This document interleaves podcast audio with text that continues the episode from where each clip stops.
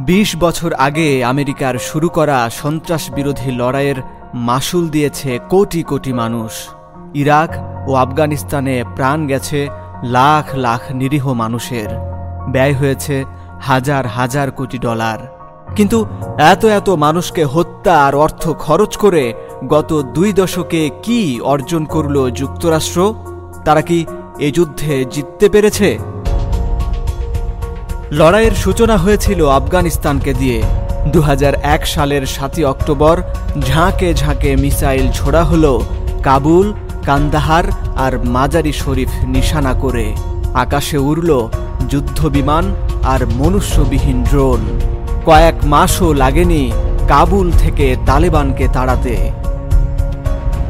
যুক্তরাষ্ট্র আফগানিস্তানকে টার্গেট করেছিল মাসখানেক আগের এক সন্ত্রাসী হামলার প্রতিশোধ নিতে।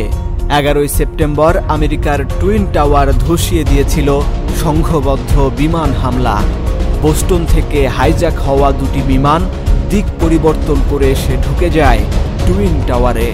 একই দিন আক্রান্ত হয় আমেরিকার প্রতিরক্ষা দপ্তর পেন্টাগনও।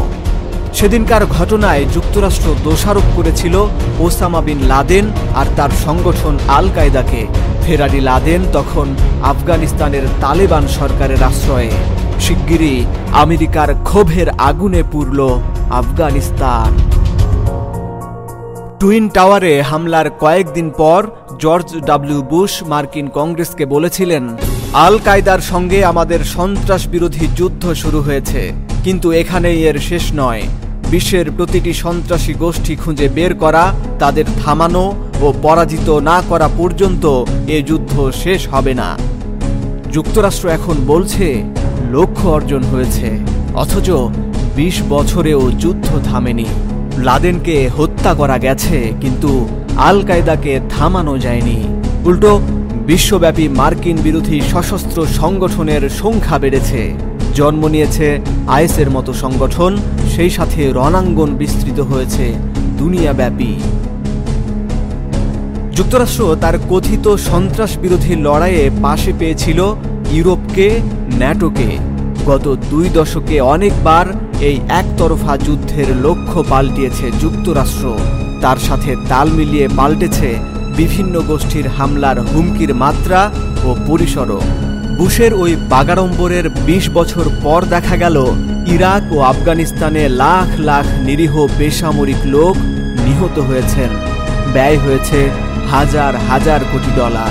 কিন্তু বিপুল মানুষের প্রাণ ক্ষয় আর বস্তায় বস্তায় অর্থ খরচের পরও যুক্তরাষ্ট্রে সন্ত্রাসী হামলার হুমকি এখনও আছে। শুরুর দিকের তুলনায় হুমকির স্বরূপ বা অবয়ব বদলেছে। কাজেই সন্ত্রাস নির্মূলে আমেরিকাও তার মিত্ররা গন্তব্যে পৌঁছাতে পারেনি। তবে কিছুটা সফলতা তো আছেই।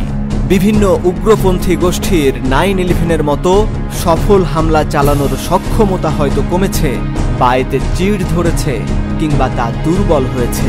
কিন্তু মার্কিন বিরোধী ঘৃণার বিপ্লব হয়েছে। হামলাকারীদের প্রতি সহানুভূতিশীল গোষ্ঠীগুলো বিশ্বের নানা প্রান্তে ছড়িয়ে পড়েছে, বিশেষ করে আফ্রিকা, মধ্যপ্রাচ্য ও এশিয়াতে। দু হাজার এগারো সালে পাকিস্তানের অ্যাবোটাবাদে মার্কিন অভিযানে ওসামা বিন লাদেন নিহত হলেও সতেরোটির মতো দেশে এখন সক্রিয় আছে আল কায়দা ও তার সহযোগী সংগঠনগুলো। যুক্তরাষ্ট্র যখন সন্ত্রাস বিরোধী লড়াইয়ে নিজেকে বিজয় দাবি করছে, তখনই কাবুল জয় করেছে তালেবান, যাদেরকে ২০ বছর আগে সন্ত্রাস বিরোধী লড়াইয়ের ছুতায় ক্ষমতাচ্যুত করা হয়েছিল। তালেবান যে নতুন সরকার গঠন করেছে, সেই সরকারে নেওয়া হয়েছে এমন কয়েকজনকে যুক্তরাষ্ট্রের খাতায়, যারা সন্ত্রাসী। যুগে যুগে ঘটে যাওয়া ঘটনা এবং সেই ঘটনার পিছনের রহস্য নিয়েই হিস্ট্রি অ্যান্ড পলিটিক্স। ইতিহাস থেকে বর্তমানের অবস্থান তুলে ধরা হবে এই চ্যানেলে। জানতে পারবেন নানান অজানা তথ্য। আমরা সঠিক বার্তা